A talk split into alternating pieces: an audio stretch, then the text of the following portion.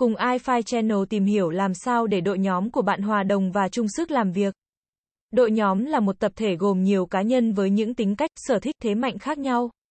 Để đội nhóm có thể hòa đồng và chung sức làm việc, mỗi thành viên cần có những nỗ lực và đóng góp riêng. Mục tiêu chung là sợi dây gắn kết các thành viên trong đội nhóm. Khi mọi người đều hướng đến một mục tiêu chung, họ sẽ có sự đồng lòng và quyết tâm để cùng nhau thực hiện. Để đặt ra mục tiêu chung hiệu quả, cần đảm bảo các tiêu chí sau, mục tiêu phải rõ ràng, cụ thể, có thể đo lường được. Mục tiêu phải có tính khả thi, phù hợp với năng lực của đội nhóm. Mục tiêu phải được tất cả các thành viên trong nhóm đồng ý. Giao tiếp là chìa khóa để xây dựng mối quan hệ giữa các thành viên trong đội nhóm. Khi giao tiếp hiệu quả, mọi người sẽ hiểu nhau hơn, từ đó dễ dàng phối hợp và hỗ trợ lẫn nhau trong công việc.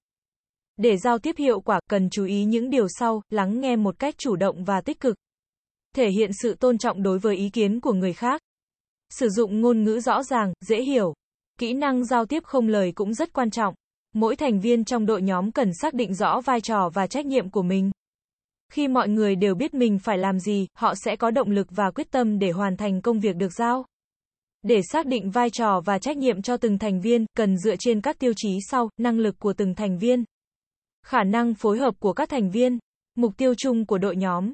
Xung đột là điều không thể tránh khỏi trong bất kỳ đội nhóm nào. Tuy nhiên, nếu không được giải quyết kịp thời, xung đột có thể gây ảnh hưởng tiêu cực đến hoạt động của đội nhóm.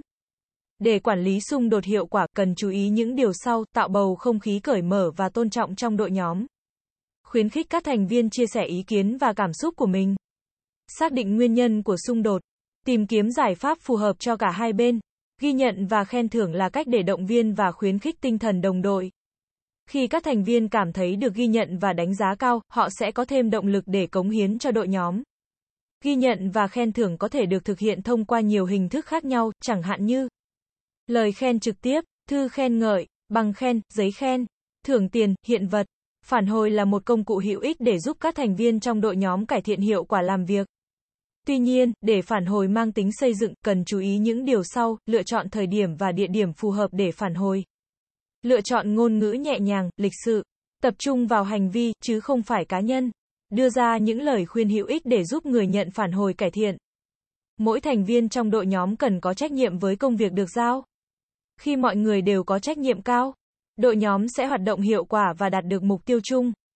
Tạo bầu không khí làm việc nghiêm túc, kỷ luật, xây dựng văn hóa trách nhiệm trong đội nhóm, đào tạo và phát triển kỹ năng làm việc của các thành viên. Để đội nhóm của bạn hòa đồng và chung sức làm việc cần có sự nỗ lực và đóng góp của tất cả các thành viên. Mỗi thành viên cần thấu hiểu và tôn trọng lẫn nhau, cùng nhau xây dựng đội nhóm đoàn kết và vững mạnh. Cảm ơn các bạn đã xem. iFi Channel là kênh update thông tin mọi thứ 24 trên 7.